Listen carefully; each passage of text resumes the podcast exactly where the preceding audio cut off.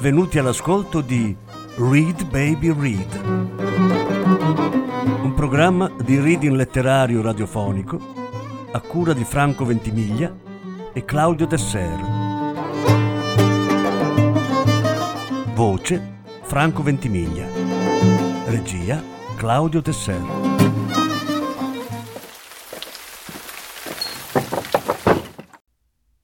Patrick Modiano Sconosciute. Quarta parte.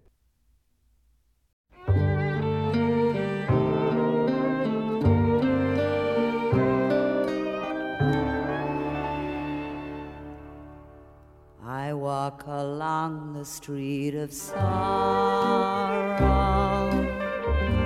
the boulevard of broken dreams, where gigolo and gigolette can take a kiss without regret, so they forget their broken dreams. You laugh tonight and cry tomorrow when you behold your shattered scheme. And gigolo and gigolette wake up to find their eyes are wet with tears that tell of broken dreams. Here is where you'll always find me, always walking up and down but I left my soul behind me in an old cathedral town. The joy that you find here you borrow. You cannot keep it long, it seems. But gigolo and gigolette still sing a song and dance along the boulevard of broken dreams. 2 Sono nata ad Annecy. Mio padre è morto quando avevo tre anni e mia madre è andata a vivere con un macellaio nei dintorni. Noi siamo rimasti in buoni rapporti. Ogni tanto andavo a trovarli, lei e il suo nuovo marito, ma avvertivo un imbarazzo tra noi. Forse le facevo rivivere dei brutti ricordi. Era una donna dura e collerica, per nulla sentimentale come me. Avevo il terrore delle sue ire. Le veniva la schiuma alle labbra e gridava con l'accento del nord. Formavano una strana coppia. Lui con quei capelli rasati e le guance scavate assomigliava a certi preti quando ti scrutano con occhio severo e cercano di scoprire i peccati che hai commesso. Sotto l'influenza di quell'uomo notavo che mia madre stava diventando ogni giorno più mascolina. Tra loro non c'era amore, piuttosto una relazione che lega due commilitoni o un curato alla sua perpetua. D'altra parte non hanno mai avuto figli. Era stata innamorata di mio padre. In ogni caso pareva che l'amore non la interessasse, che addirittura la disgustasse e che la mia nascita avesse rappresentato nella sua vita un incidente. Mia zia, sorella di mia madre, si è occupata un po' di me durante l'infanzia. Neppure lei era un tipo sentimentale. Diffidava degli uomini, diffidava di tutto, e anche di me. Devo ammettere che fra noi non è nato un legame molto profondo. Non diversamente da mia madre, anche lei non ha contato molto per me. I ricordi che ho della mia infanzia non sono né buoni né cattivi. Credo che se mio padre fosse vissuto, noi due ci saremmo capiti e tutto sarebbe stato diverso. Mi hanno detto di lui che era una testa calda e mi ci è voluto molto tempo per capire cosa significasse. Dai cinque anni in poi sono andata alla scuola Saint-Anne, vicino a Marchisat. Mia zia abitava a Verrier du Lac. Lavorava nelle ville, a Verrier, a Telloir, a casa di gente molto ricca. Si occupava delle pulizie, della spesa e della cucina. Quando era molto giovane era stata assunta in un albergo ad Annecy, vicino al casino, ed era rimasta in buoni rapporti con il padrone. Lui continuava ad aiutarla quando si trovava in difficoltà economiche. Era una donna che sapeva cavarsela. Alla scuola Saint-Anne ero sempre la prima della classe e la direttrice ha consigliato a mia zia di iscrivermi al liceo femminile perché potessi prendere la maturità. Ero così brava in francese che lei pensava sarei andata lontano. Ma mia zia non ha ascoltato i suoi consigli. Mi ha iscritta al collegio delle suore, a una ventina di chilometri da lì, sulla strada per Gran Bornò.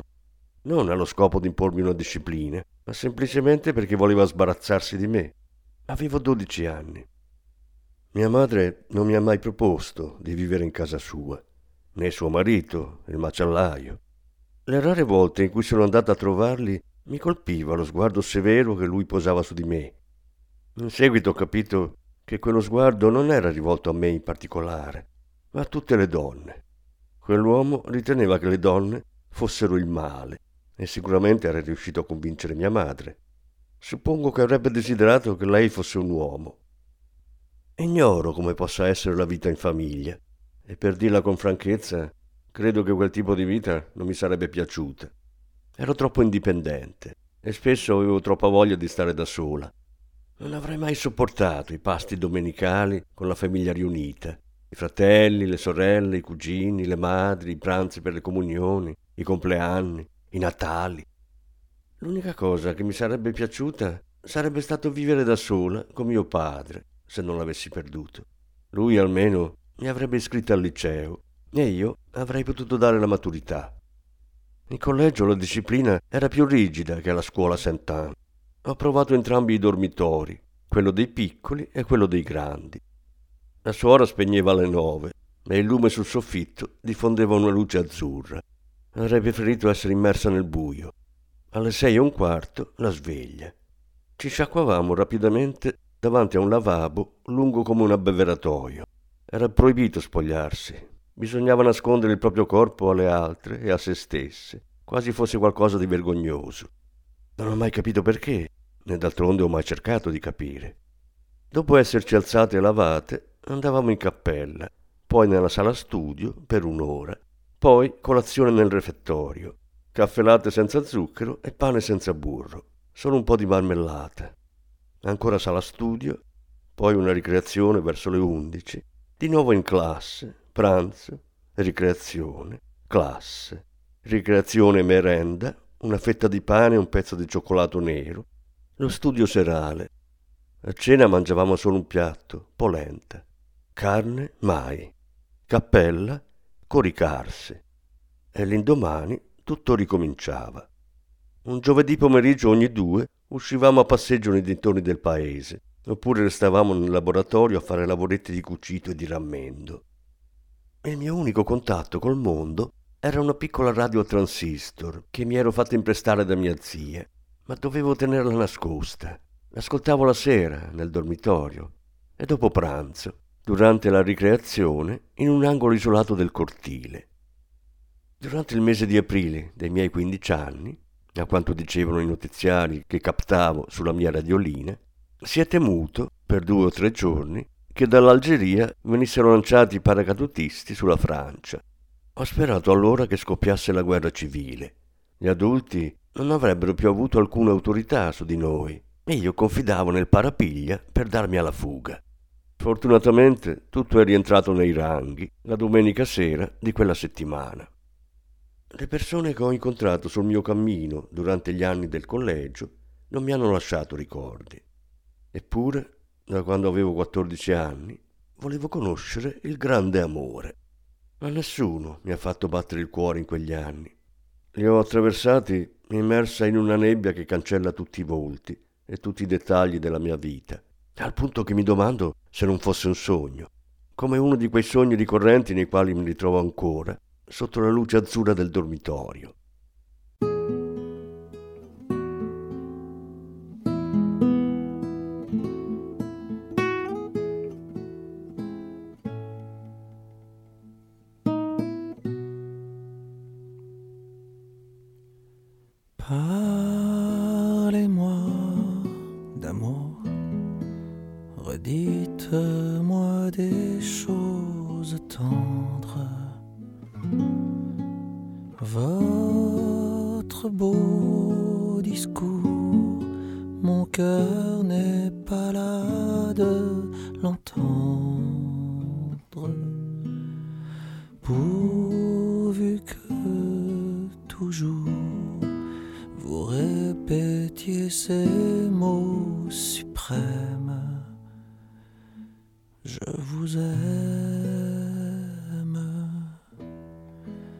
Vous savez bien que dans le fond, je n'en crois rien, mais cependant, je veux encore écouter ces mots que j'adore, votre voix au son caressant, qui les murmure en frémissant, me berce de sa belle histoire, et malgré moi, je veux y croire.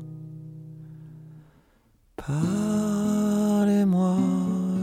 d'amour, redites-moi des choses tendres. Votre beau discours, mon cœur n'est pas là de l'entendre. Pourvu que toujours vous répétiez ces mots suprêmes. La domenica sera aspettavo la corriera che doveva riportarmi in collegio. La fermata era sotto un grande platano davanti al municipio di Verrier du Lac. Ricordo soltanto le domeniche sera, d'autunno o d'inverno. Era già buio. Salivo sulla corriera, i posti erano tutti occupati da Annecy. Molti passeggeri stavano in piedi, schiacciati uno contro l'altro. Contadini che facevano ritorno al paese dopo una domenica trascorsa ad Annecy. Soldati in licenza, bambini, cani. Io anche rimanevo in piedi, alle spalle dell'autista. La corriera si avviava, procedeva lentamente. A destra, prima della curva, poco sotto la strada, il portone della villa dei Tigli, dove mia zia aveva lavorato un'estate per certi americani in villeggiatura. Poi, dopo che la corriera aveva imboccato la strada per il Col de Bluffy, il castello di Menton Saint-Bernard si stagliava su un picco, come i castelli dei racconti di fate. Si passava davanti al piccolo cimitero d'Alais, poi davanti al monumento agli eroi delle Glières e alle loro tombe. Mi avevano detto che mio padre aveva combattuto insieme a loro sull'altopiano contro i crucchi.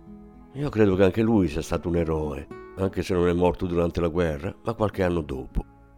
La corriera si fermava nella piazza del paese e io dovevo ancora seguire la strada a piedi, sempre dritto, per alcune centinaia di metri. Ero sola. Mai nessuna delle ragazze prendeva la corriera con me. Abitavano nei paesi dei dintorni, tranne Sylvie, che abitava Nancy, quella con cui sono rimasta amica e che più tardi ha trovato lavoro in prefettura. Ma i suoi genitori la riaccompagnavano in automobile. Camminavo lungo quella strada e spesso mi è venuta voglia di scappare. Sarebbe bastato fare dietrofront e aspettare sulla piazza del paese la corriera che ripartiva alle nove di sera per Annecy, la strada in senso inverso. Sarei arrivata verso le nove e mezzo al capolinea, ad Annecy, in piazza della stazione. E poi, ovviamente, se avessi avuto dei soldi. Se avessi avuto dei soldi, non sarei rimasta ad Annecy. Appena sceso dalla corriera, avrei comprato un biglietto per Parigi e avrei aspettato il treno della notte. Ma non avevo ancora il coraggio di fare il grande salto e mi ritrovavo in cappella insieme alle altre per la benedizione della domenica sera. La mia compagna di banco era una bionda, figlia del farmacista di Crisei. Credo che fosse infelice quanto me in quel collegio. Qualche volta le imprestavo la mia radiolina. Ci eravamo parlato in cortile, anche se le conversazioni a tu per tu erano proibite. Bisognava stare da sole oppure in gruppo. La pioggia scendeva, una pioggia interminabile di novembre, che preannunciava i cinque mesi di neve, durante i quali mi sarei sentita ancora più prigioniera. Questa ragazza di Crisei aveva rubato nella farmacia dei suoi genitori due tubetti di un sonnifero che si chiamava Imenoctal. Me ne ha regalato uno. Mi ha spiegato che se volevi suicidarti bastava inghiottire tutte le compresse e che era meglio portarsi il tubetto sempre dietro. In questo modo, mi ha detto, si è padroni della propria vita e della propria morte e nessuno ha più nessun potere su di te. Non c'è più nulla che abbia veramente importanza. Non bisogna più rendere conto a nessuno. Si è liberi. E aveva ragione. Dal momento in cui ho iniziato a portarmi dietro quel tubetto di Menoctal, mi sentivo più leggera e più indifferente alla disciplina del collegio e a tutto quello che dicevano le suore.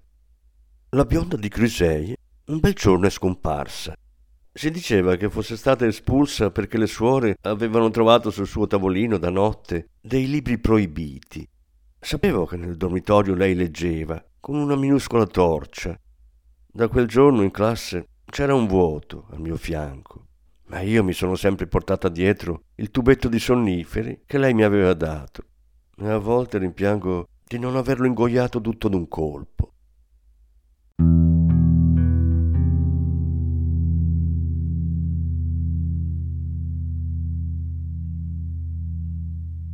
If I remember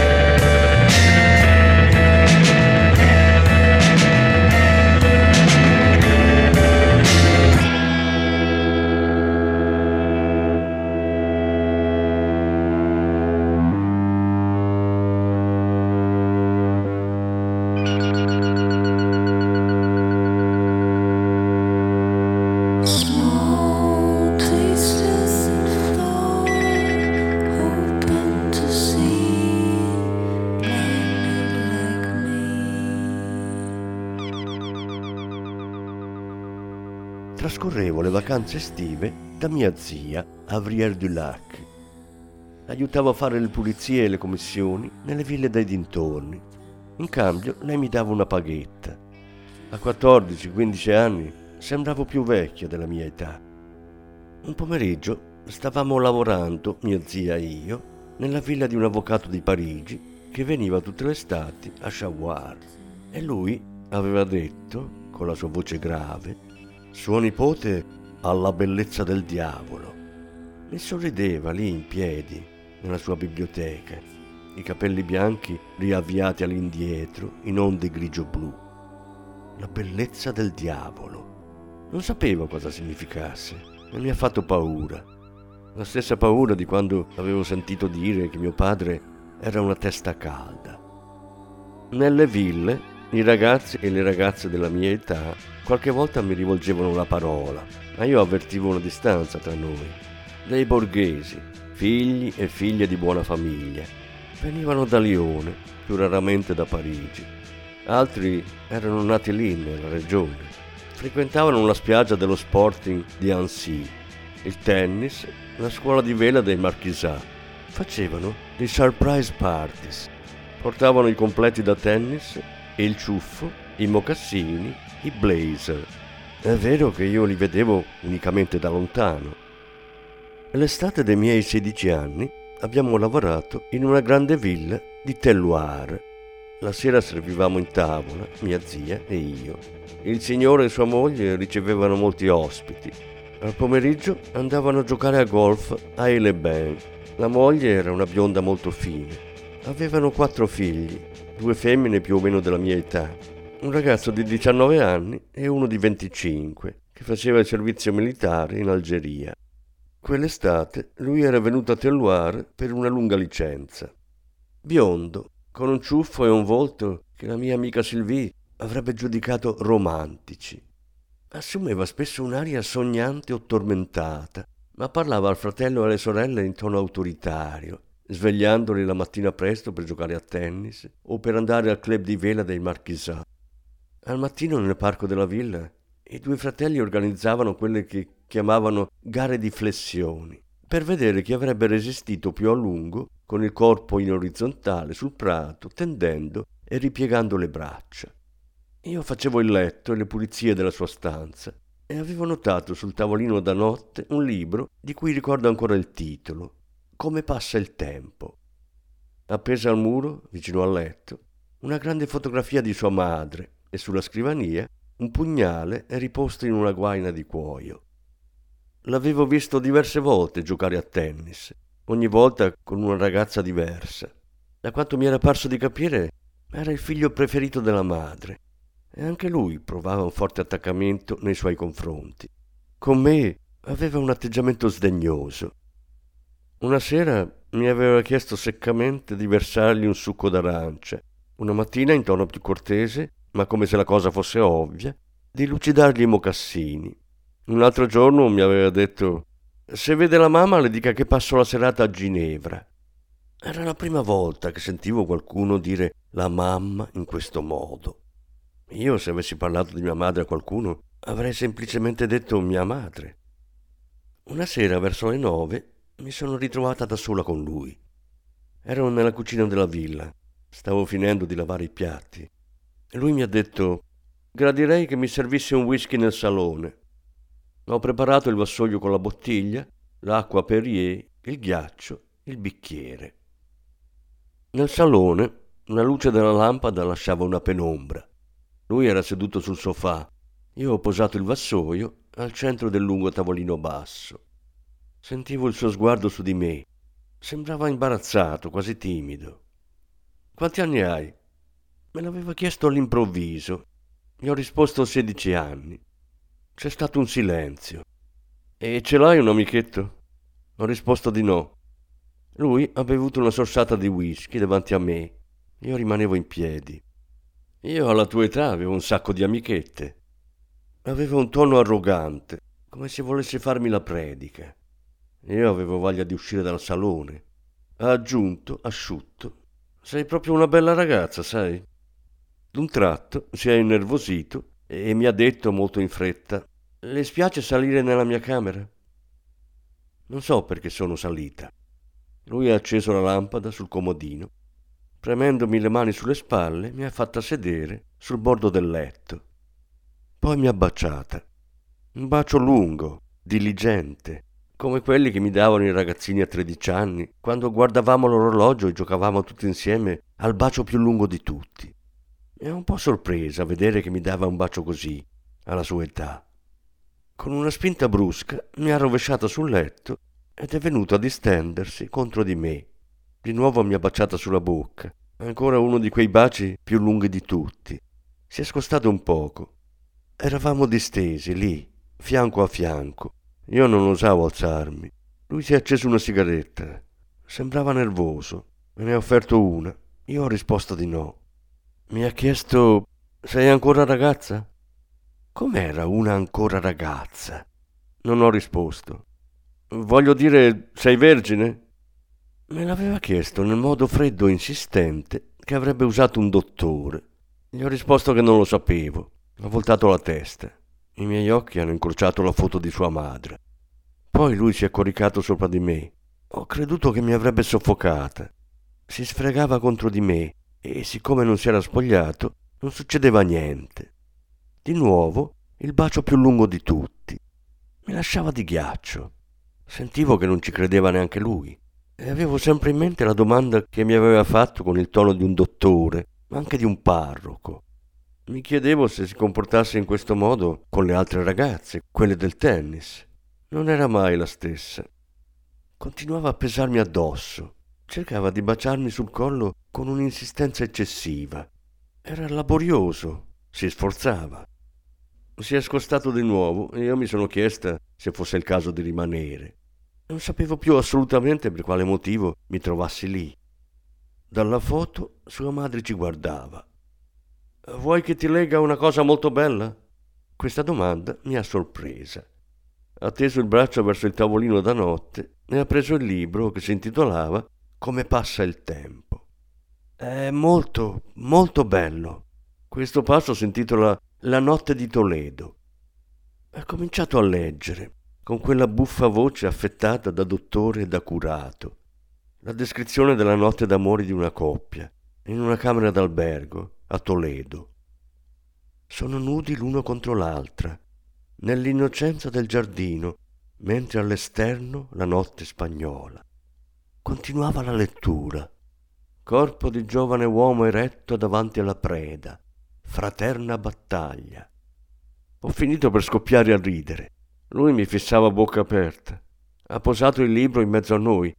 Tutt'a un tratto aveva uno sguardo durissimo e le sue labbra erano ancora più sottili di prima. Io non riuscivo a smettere di ridere. Fila via, piccola sguattera. Era un termine ridicolo che non si usava più, ma con quel termine aveva certamente voluto umiliarmi. Mi sono alzata e sono rimasta un istante davanti alla porta. Lo guardavo dritto negli occhi e lui non riusciva proprio a farmi abbassare lo sguardo. Le sue labbra erano sempre più sottili, pronto a lanciare un'ingiuria, pronunciata in falsetto, o con voce di donna come quella di sua madre, o pronto a emettere il sibilo di una serpe.